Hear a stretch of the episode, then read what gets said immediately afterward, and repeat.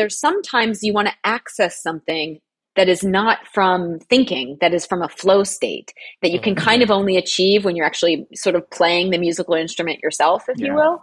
And yeah. so I found Daniel and just felt like it was such a great collaboration because he was someone who got that and could we could have all the hot debates that uh, that produce the best kind of movie that when you're working with an editor at the same time we could both like do that more subconscious work of getting to just like be on the machine ourselves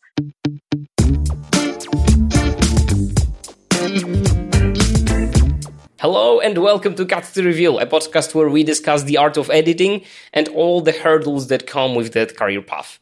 My name is Piotr and today I'm without my other host, Ricky. Ricky is in the US. He's visiting his family, his friends.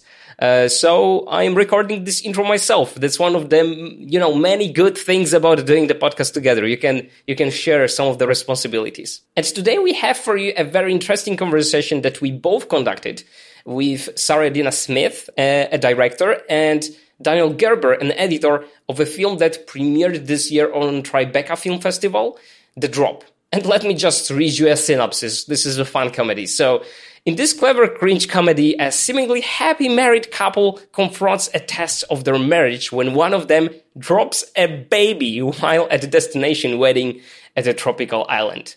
so, yeah, it's a fun film. I've seen it. I've seen a screener. But yeah, let's let's roll the tape. You'll love what they have to say about the film, about their approach to filmmaking, editing the project together, uh, about um, how they both collaborated. Uh, you know what they value in each other and things like that. Like th- there are some golden nuggets in that conversation. So yeah, let's get to it. Roll the tape.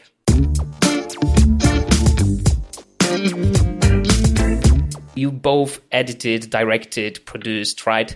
So, uh, if you can talk about your experience so far and how did you know that you want to focus on directing in your case, Sarah, and on, on editing in your case, Daniel? Yeah, sure. Well, I guess actually it's, it's cool that both of you have backgrounds in, in doing some documentary work uh, because that's, that's where I started out. Uh, I basically, right after finishing up with college, had nothing to do. And so I started out by working as an editor for a former teacher of mine named uh, Pacho Velez. And so we worked together for a number of years on a project called The Reagan Show, um, which was an all archival documentary with like thousands of hours of footage. So it was a huge task and honestly one of the best ways of learning how to edit because I was just so inundated with footage and had to be totally familiar with all of it. And that was really, I think, one of the first times that I truly fell in love with editing just having to craft the story from this really unshaped mass footage. And uh, yeah, so I guess I've sort of I've never liked the idea of being pigeonholed or pinned down. Mm-hmm. So. I don't really think of myself exclusively as an editor, even though that's mostly what I do. And I also don't only stick with documentary or with fiction. I like sort of hopping the fence, trying different things, wearing different hats, because I find that all of those things can really help enrich um, every mm-hmm. other part of my practice. So I've done I guess I'm currently working on my third narrative feature, and I've cut two feature docs, and I'm moving on to another one after this. So, oh, fantastic! Yeah. I didn't know I wanted to do any of this until I think a little bit later than most people. It really wasn't until after college that um, I started to get into filmmaking, and it really started through like weird experimental video art that no one shall ever see. But I learned to edit because, you know, I just never had any money. So I was always just doing everything, you know, myself and just like, mm-hmm. um, I remember my first, I learned to edit on like a cracked copy of like Final Cut 2 or something like that, you oh, know, damn. and yeah. I've always just been kind of, self-taught and making mistakes and doing things the hard way until someone finally comes around and is like, you know, there's a quickie that just does what you know what took you ten minutes you could do in two seconds, and then you're like, ah, um, no. That's like the story of my learning to edit, essentially. Um, and yeah, I um, always edited my own movies again, just out of necessity, but it also just ended up becoming a really pivotal part of my film like it's how i think as a filmmaker now because mm-hmm. i started that way it's very hard to uh, make a living in indie film i don't know if anyone's ever told you that before um, yes. so you know it, it, it's only recently that I've been able to like have a paid career doing this. But before that, for for most of my time, I was um, we had a design studio um, to to pay the bills, but also I was working as a freelance editor in for mm-hmm. like commercials or industrials or all kinds of things. And so um, I was doing a lot of editing all the time, and it, it became for me it's almost more comfortable than writing i mean i'm a writer as well but it's like editing feels like writing um, mm-hmm. and and what was I realized why I wanted to edit this movie with Daniel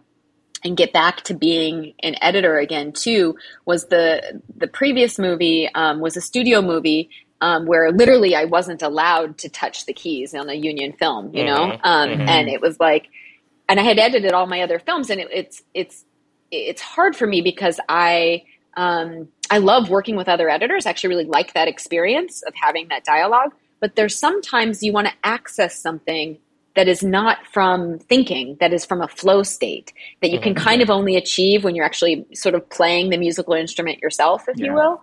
And yeah. so I found Daniel and just felt like it was such a great collaboration because he was someone who got that and could we could have all the you know really um, hot debates that uh, that produce the best kind of movie that when you're working with an editor at the same time we could both like do that more um, subconscious work of getting to just like be on the machine ourselves. Um, mm-hmm. And so it, yeah, became mm-hmm. a really great best of both worlds scenario. Amazing. Uh, we'll get to the workflow in a second, but uh, just just give us a little bit more context about the drop. How did the project, you know, came to be?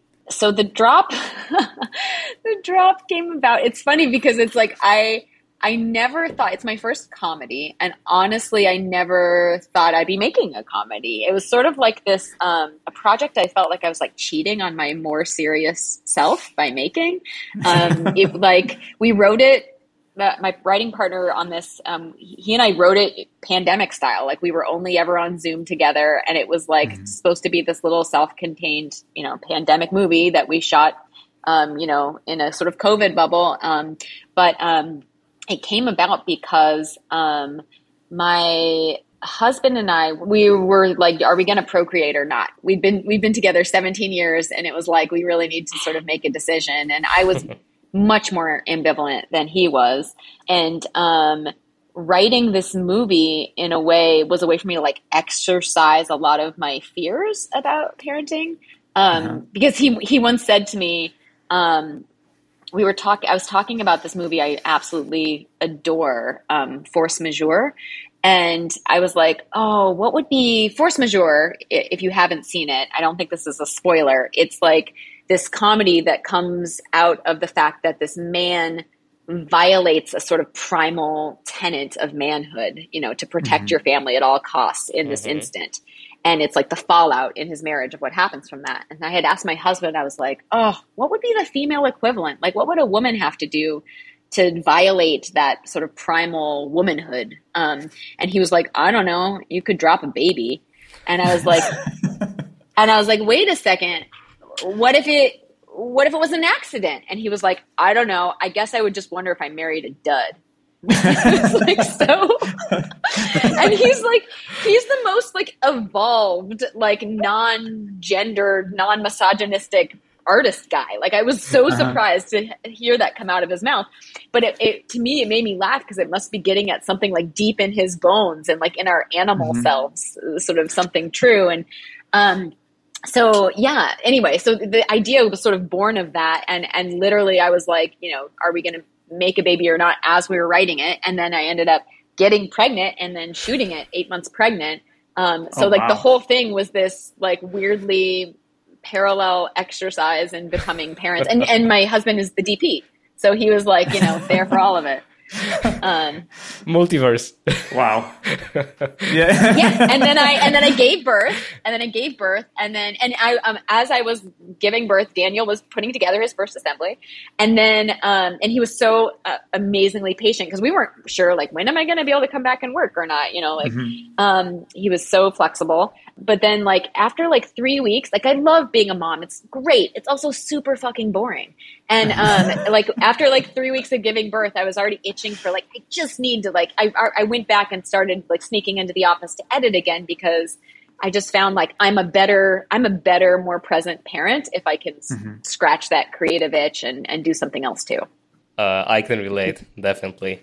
Uh, I have two kids. Anyway, uh, Daniel, so can you talk about about workflow and how you worked together? Because I get a sense that that you edited the feature together to some extent.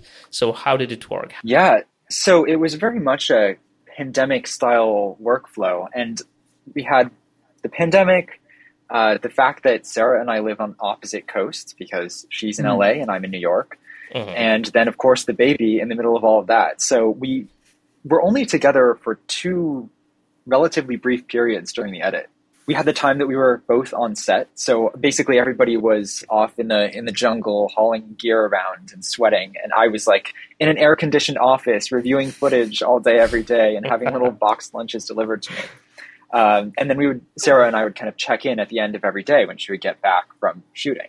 So she would be exhausted, and I would be like, "Please, I haven't seen another human all day. Tell me what you're thinking." I come in, I'm like so super fat and pregnant and sweaty. I'm just like caked in sweat from like being in the jungle all day, and then I come into his like air conditioned room, and it was like, oh, and yeah, got to have these these nice check-ins. And he's like, "Tell me all the things. What's it like out there?" Yeah.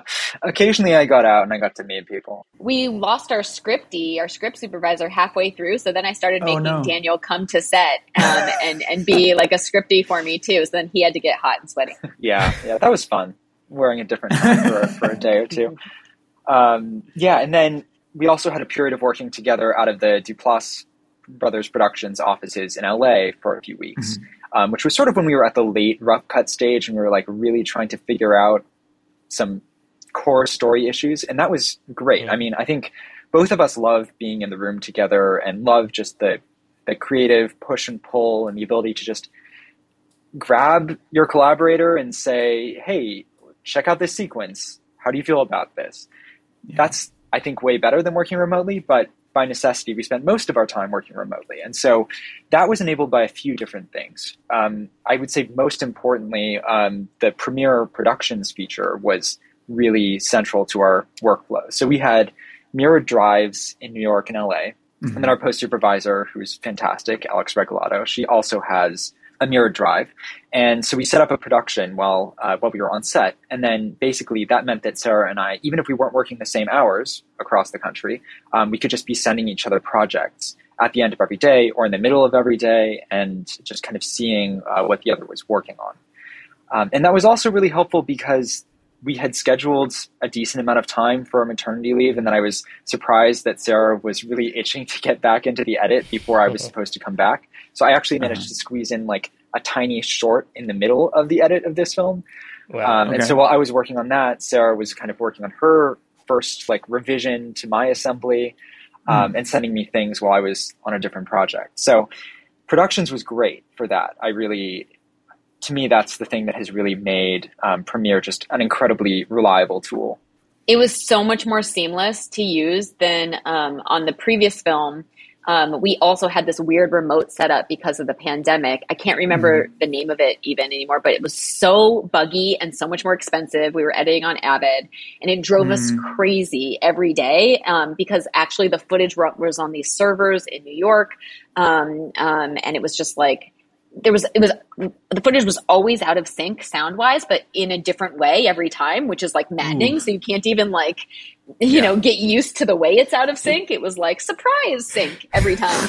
Um, so um and so many crashes. And this was like i would say daniel like pretty seamless. I mean there were maybe a small handful of times there was something we had to look at but it, like on a day-to-day basis productions was pretty great were you sending like a pro- Premiere Pro project file directly to Sarah, or was it like synchronized automatically between both of your machines? Well, usually what we would do is we would just upload to um, to Dropbox. We weren't we weren't paying for like a separate cloud mm-hmm. storage system or yeah. something that was mm-hmm. continuously updating. We just, um, especially because when we were in Mexico on on the shoot, we didn't have very reliable internet, so we didn't want to store the entire production on the cloud and then be mm-hmm. forced to be connected to the cloud at all times to get our updates.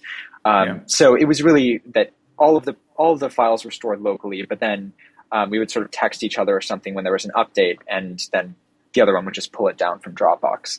So that Mhm. worked Okay. very well for our needs on this project. And you know, it's a very small production, so Mhm. uh, certain things that maybe we would have decided to do differently if it had been a much larger team. But it was great for what we needed. Daniel, you're the most organized person I've ever met. And it is Oh, such a relief good. for me who is extremely disorganized. I think I drove Daniel maybe a little crazy with my naming conventions because he's much better at naming things No. in a logical way. Um, but I, I relied on him for sure. That's a good thing to say about editor. I would not call you the most disorganized person. there are way there are very disorganized directors out there. You don't even know. Okay. I was, I, I'm, I'm average, average and disorganized. um, since the film was basically improvised from an outline, how um, can you guys talk about like the challenges you faced with your selection process and stuff like that? Yeah, um, it was one of the reasons I really wanted to bring Daniel on in particular because he does have a documentary background, and I wanted to shoot in a way.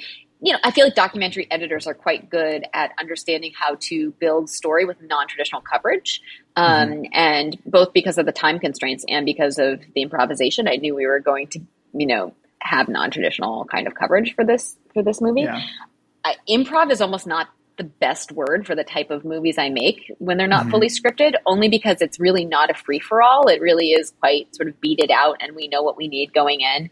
Um, I give my actors kind of a loose leash at the beginning, and then I'm trying to like sculpt it down with each take. Mm. And even I'd come in at the end of the day to Daniel, and I'd be like, "Look, um, you know, I, I let they were they were going off on this riff that I didn't want to you know get them out of their heads by telling them not to do. We're not we don't need any of that. This is the part I need. You know, like I, I could also just tell him what to focus on. But I found I found like the um, the hardest thing with this project as opposed to my because two of my other films were also done this way in a sort of semi scripted way. Um, But with this one, it was like there was way more funny than we had time for. It was really Yeah. I think the hardest thing was just at some point you ha- you can't laugh at every take and include every take. You really have to Yeah, just start making choices. And then those, and with the comedy, it's hard to know sometimes when you've watched it a bajillion times. Like, have we made, you know, have we made the Right. right choice and taken the funniest take? Yeah. Yeah, it's that that curse of knowledge type thing where you there's all those takes. I've worked on a documentary where it was like this onslaught of all these funny funny stories, and you're like, we can only pick two. So which are the ones that we want to pick? Because we can't have this be like a four hour documentary with all the funny stories. Right. Exactly. And sometimes it's not just what is the what is the single funniest moment, but it's like what is the funniest moment that also functions within the story in these other Right. ways because we have to think about things like character development, everybody's dramatic arcs and Yeah. and so sometimes there's something that's very funny uh, but just doesn't fit within that. So Yeah. how do you try to maximize humor while still serving what at its core needs to be a pretty grounded drama? Yeah. we were really rigorous at the outset um, and i think in some ways this is what made the process so enjoyable daniel is like we were really rigorous about we need to get lex and manny's story right and before we do anything else and make sure that that skeleton feels strong um, and then and then build funny around it Yeah, absolutely. Yeah, that was always really at the core of, of every decision we were making. But I think we managed to work in a decent amount of funny as well. Oh, definitely. So, uh, what was your experience, Daniel, with, with with that kind of footage? Like, did it feel like a documentary, or because, like, I'm not sure, but I think it's your first feature narrative, right? Second narrative feature, first uh, improv heavy uh, narrative Yeah, feature. yeah, yeah. So, how did it feel? Yeah, I mean, it was it was interesting. In some ways, it was like a documentary in that sometimes there was less there was less coverage than than you might have, since so so much of the time on set was spent kind of refining the writing and uh, distilling some of these longer improvisations into something that's closer to like a really tightly written scene. Mhm. Um, I felt at times like there there weren't quite as many options, um, but that was in a lot of ways a really productive constraint to have. Mhm. And Sarah also just has an incredible instinct for just knowing when she has the scene. So. I was never left in a situation where I truly did not have enough, but there were also plenty of times where I felt like, well, there aren't like infinite angles I could be cutting to at this Mhm. moment. Mhm. There aren't like there aren't like five different setups for Mm-mm. this particular moment. And also because of the improv, there are some some takes where we just didn't have a certain beat or would fall in a very different part of the scene. Mm-hmm. And so kind of getting a sense of how each take unfolds as its own kind of version of the scene was, mm-hmm. was a big uh, a big part of the editing. We only had three weeks to shoot this thing. So, you know, I, I once I, I, mean, I'm trying to edit in my brain as we go, especially with an mm-hmm. improv movie. And once yeah. I know we have it, like we got to move on. So it's true that like there's really there's almost like really only one way it will work, and then it's just like you know finding it and refining it. It's useful to have these editing skills as a as a director, right? Because you you, you can actually like imagine the cut in your head. It is, but then I it was also so I was really grateful to have Daniel on set and Daniel as a partner yeah. in this. Um, only because you know like I was really hot and pregnant. so it was also like really great to have another editor's brain around. Um, just, you know, to make me, it helped my confidence and, and, you know, being able to go back the next day and be like, we got that, right? We got that. And him like, yeah, you got it. Don't worry about it. You know, it was just a nice, it, it helped my confidence every day. Um, um, having him affirm what was happening or even being able to say like you know yeah you got that but maybe just take a look at this you might want to if you have time you know think about either a pickup here or you know um, track this performance here um, it was just really nice to have a bouncing board and i don't think i would ever go back to editing alone actually it's mm. so lonely to edit alone i love i think this is i love you know this is feels like the best way it also is a way for us to get to keep our eyes fresh you know like when he yeah mm-hmm. was doing his pass. I was taking a break. When I was doing my pass, he was taking a break. And then we got to come together. And really, I think, you know, the best work happened, as Daniel said, in person.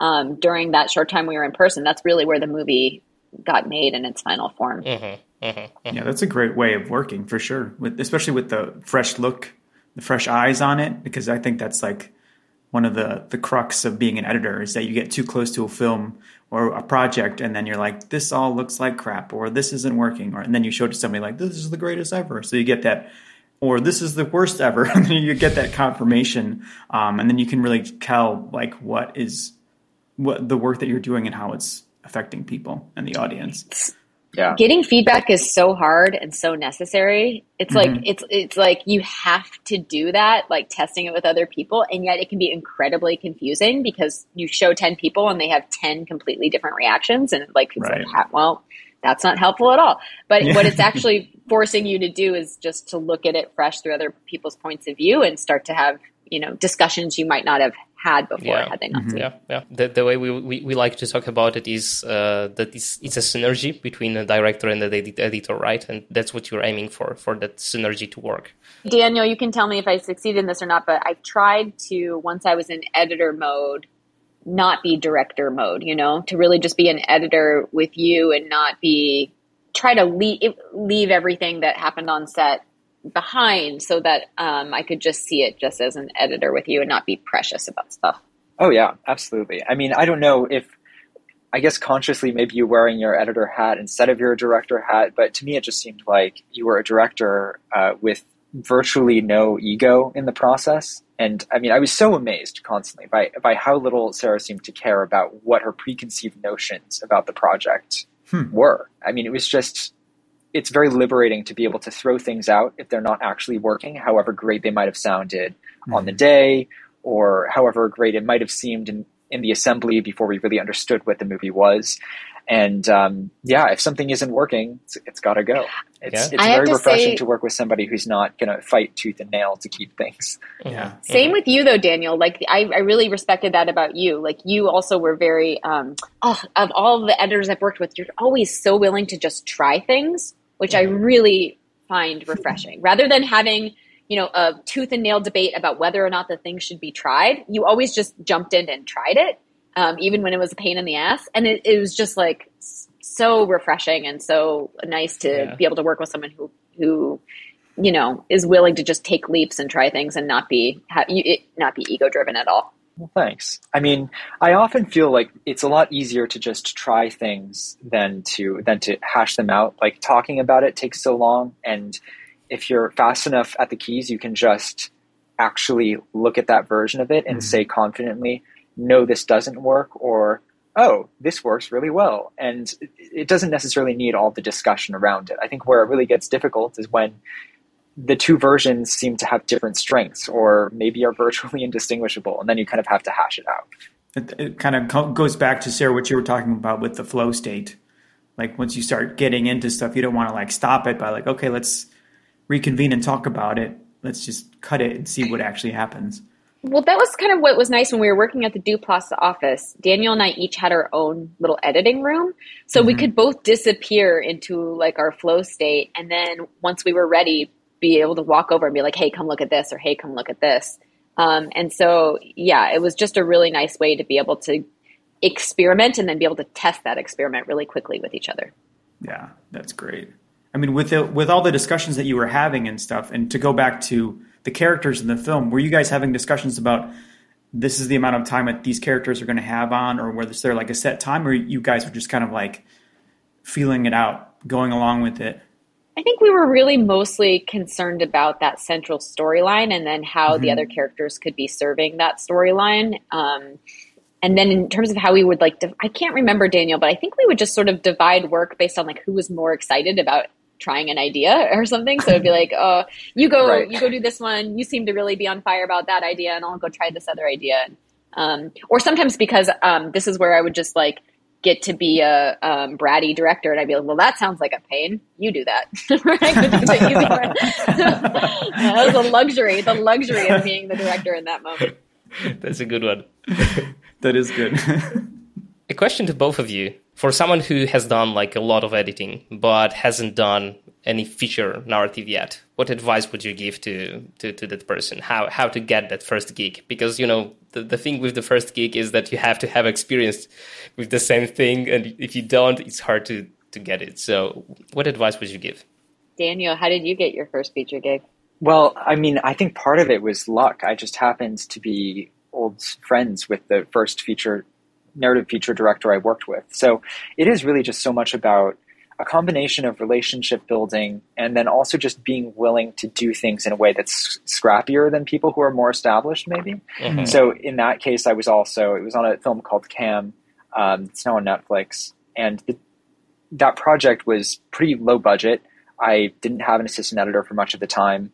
And I think that I had heard that um, the production company that was involved in that had a habit of replacing their editors at a at a mm-hmm. certain point in the process, and so I was sort of hanging on with this little asterisk next to my title, like, well, you could also just be replaced by somebody more senior once you have an assembly of the film, and and I didn't get fired. So so I think that part of it is just being willing nice. to take those kinds of risks and mm-hmm. put yourself out in in these. Uh, pretty challenging situations and mm. try to tough it out. Yeah.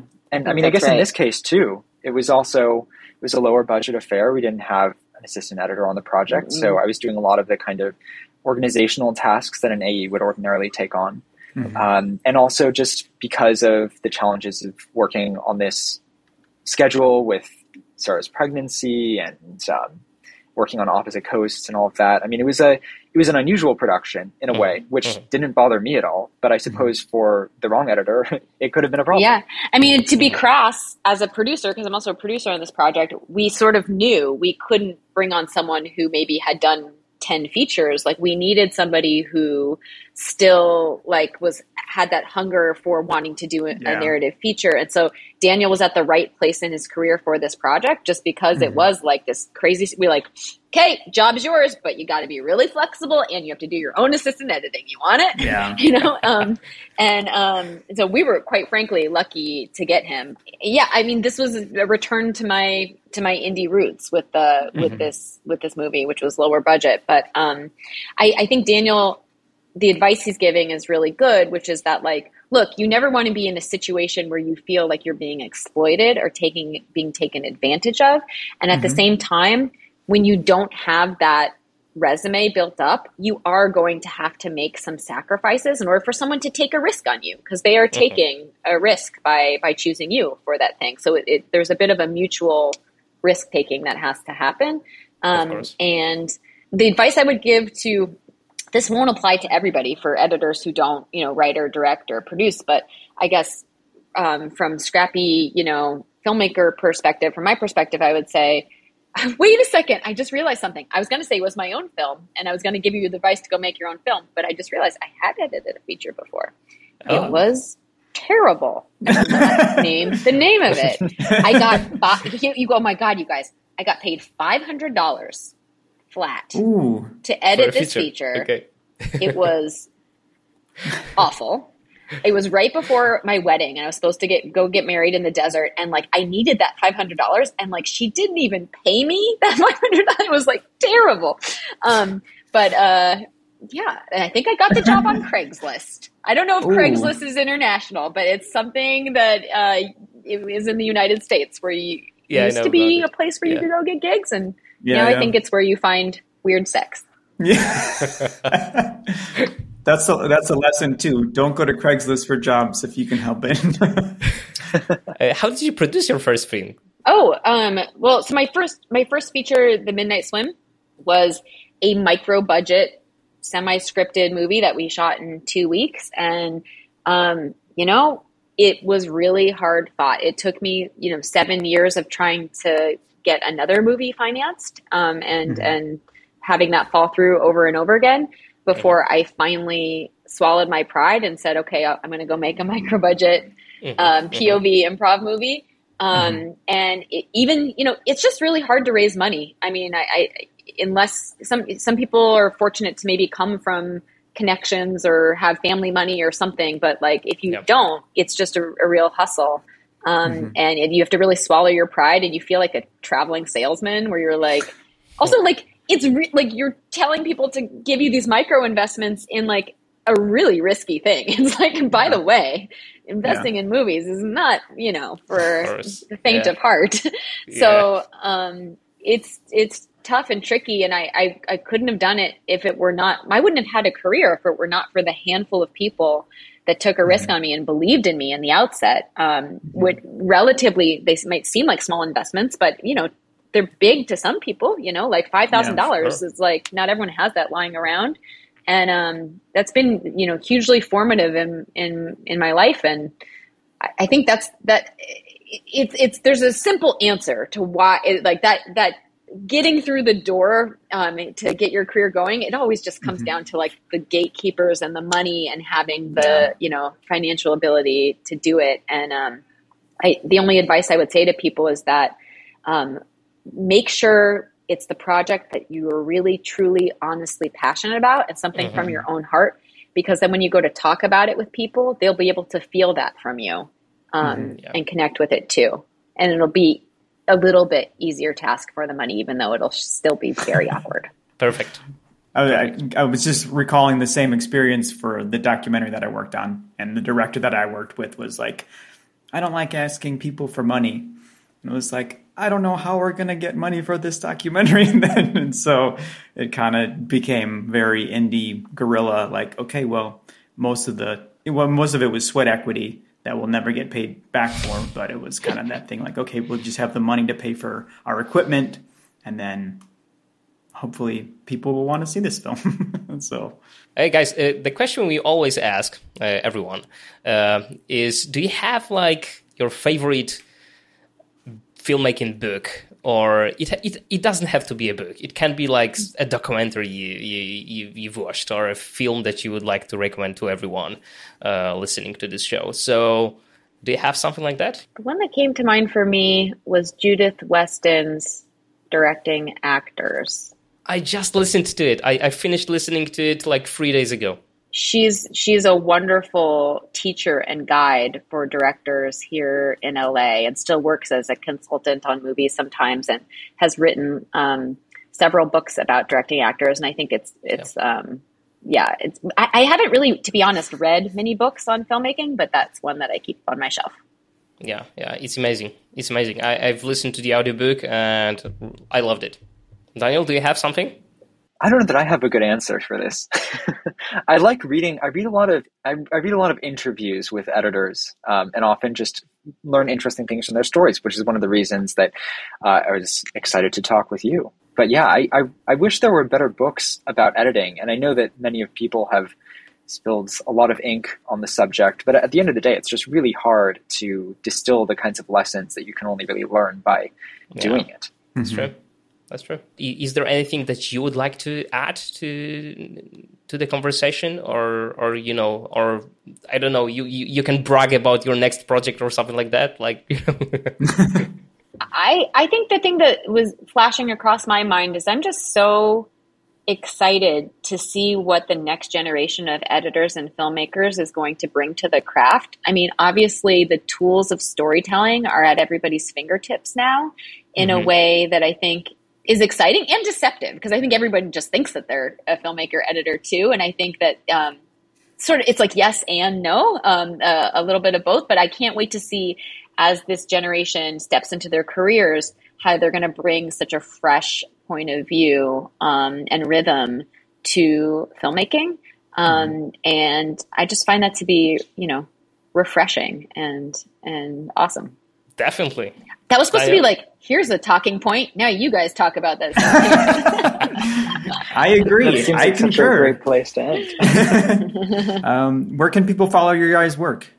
Well, I'm trying to get off of social media. Um, I, oh, I, ha- yeah. I, do have an Instagram, which is at ds garber, but um, but mostly I'm I'm trying to not do that. So I guess my website is my name www.danielgarber.com.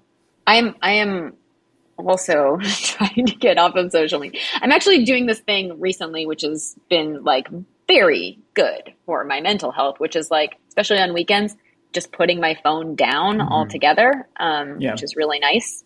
But um, I occasionally do post on Twitter at just my name at Sarah Adina Smith, and I do have an Instagram under the same thing.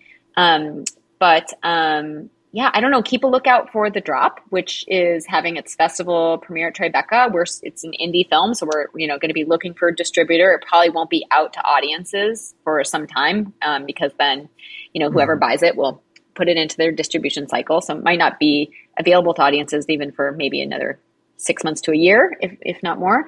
Um, yeah. But keep a lookout for that. And then uh, my previous movies, Birds of Paradise is available on Amazon Prime.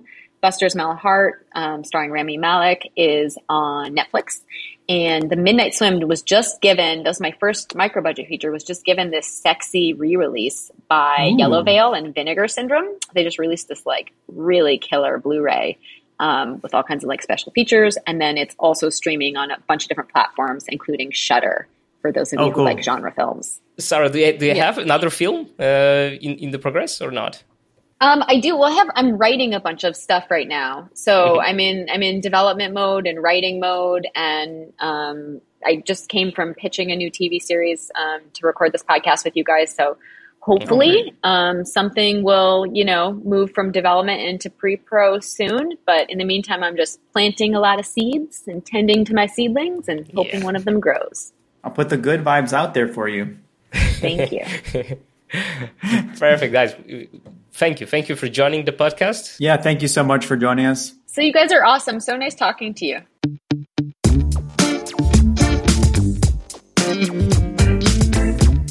And that's today's episode. I don't know if you've noticed, but, but both of them had stressed how important the lack of ego in the other person is. Like both uh, Daniel appreciated lack of ego when in, in the creative in the creative process uh, in Sarah, Uh, as you know Sarah did in in Daniel. So I think this approach where you just care about the story and nothing is personal, that the feedback is always like aimed to not to get your idea across, but to get the story better, to get the film better for the audience eventually. I think this approach is something that, you know, we, we constantly repeat because it's so, so important uh, that is just something you have to acquire to be a professional in this space. Um, yeah, and you know, I've learned from this conversation a lot. I, I, I, hope you did as well. And till the next time, in the next episode, we we gonna uh, be back together. Uh, so yeah, uh, I, I will not spoil what's coming next. Uh, yeah, till the next time, have a good one. Thank you for listening. Bye.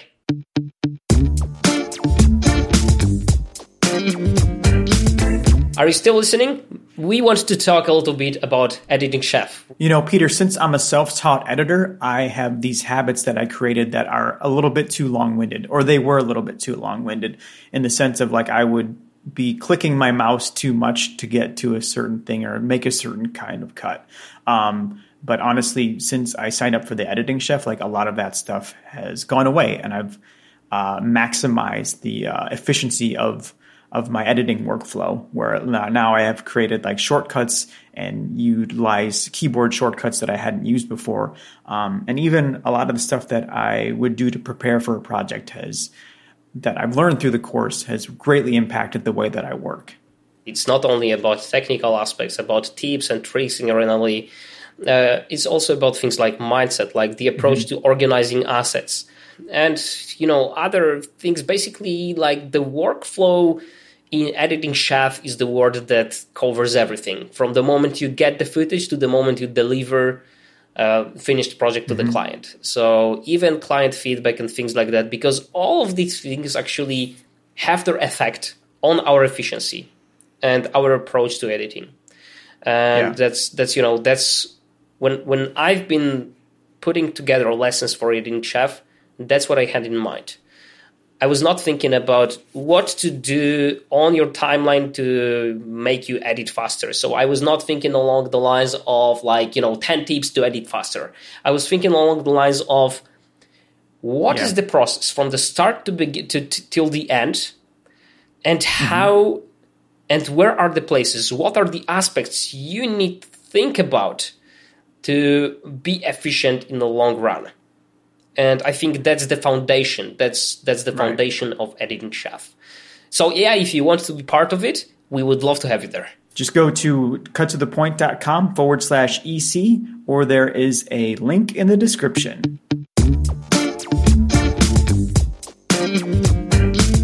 Thank you for taking time out of your busy day.